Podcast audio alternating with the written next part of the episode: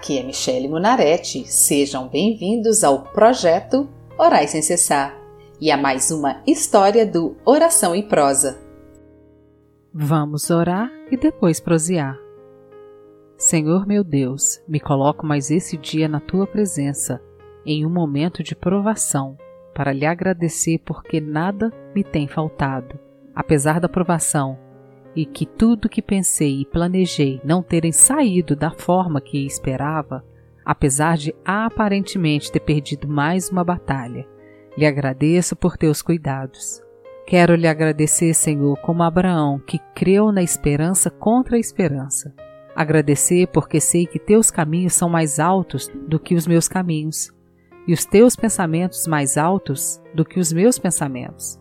Quero confiar em ti e em tuas promessas, no teu livramento, e lembrar sempre que tu és fiel.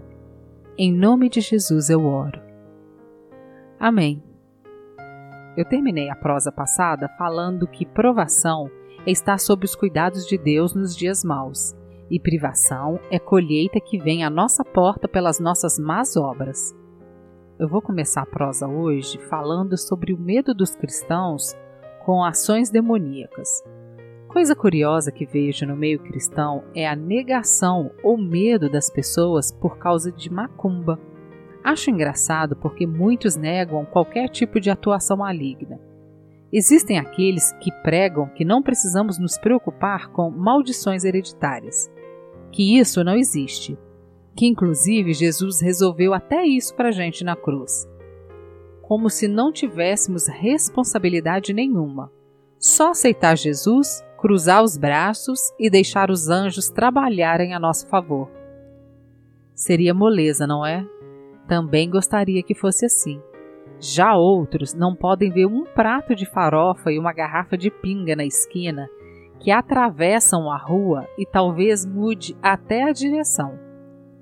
O mais engraçado é que, ao invés de preocupar-se com a sua vida e conhecer a palavra e fazer conforme a tudo que as Escrituras nos ensinam, o prato de farofa assusta mais do que as suas ações.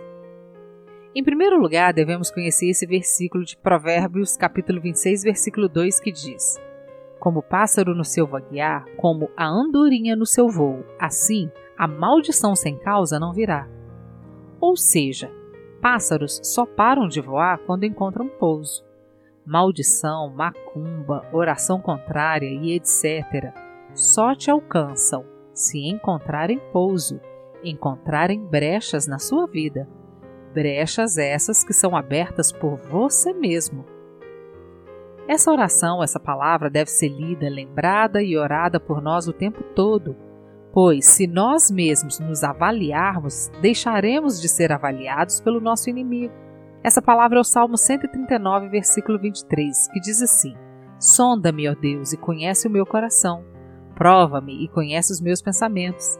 Vê se há em mim algum caminho mau e guia-me pelo caminho eterno. Por isso que o estado de escassez ou privação não vem do Senhor, nem é provação, mas brechas abertas que estão se aproveitando para retirar aquilo que damos o direito aos gafanhotos cortadores, migradores, devoradores e destruidores de tirarem da nossa vida. Se começarmos a entender que demônios são como as bactérias, vamos entender qual grau cada infestação pode alcançar. Vejamos, quando cortamos o dedo de forma superficial, até entra certa quantidade de bactérias, mas não suficientes para cortar o dedo fora. Talvez você vai precisar passar um antisséptico, talvez depus no local. Se for um corte mais profundo, talvez precise dar pontos e tomar um anti-inflamatório. Se sofrermos um acidente mais grave, precisaremos ficar internados, tomar uma bateria de remédios, levaremos mais tempo para nos recuperarmos. Mas, dependendo da profundidade que a lesão chegar, pode nos levar à morte. Por isso, a palavra de Deus no livro de 1 João, capítulo 5, versículo 16, nos diz o seguinte: Se alguém vir a seu irmão cometer pecado não para a morte, Pedirá e Deus lhe dará vida, aos que não pecam para a morte. Há pecado para a morte, e por esse não digo que rogue, Toda injustiça é pecado, e há pecado não para a morte. Sabemos que todo aquele que é nascido de Deus não vive em pecado. Antes, aquele que nasceu de Deus o guarda, e o maligno não lhe toca. Sabemos que somos de Deus e que o mundo inteiro jaz no maligno. Por isso, prestem bastante atenção ao versículo 17 que diz que toda injustiça é pecado, para termos bastante cuidado com o próximo. Comer algo no supermercado, você estará trazendo prejuízo ao próximo.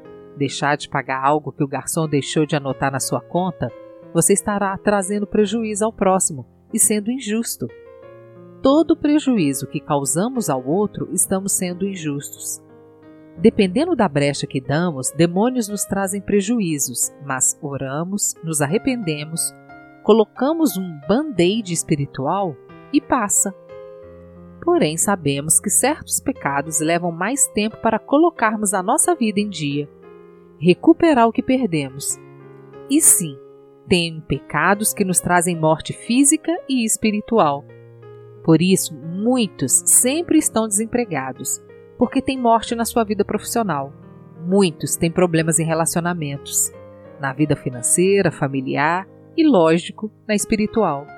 Porque o que qualquer bactéria quer é possuir o meio que ela penetrou e proliferar até trazer a morte daquele local.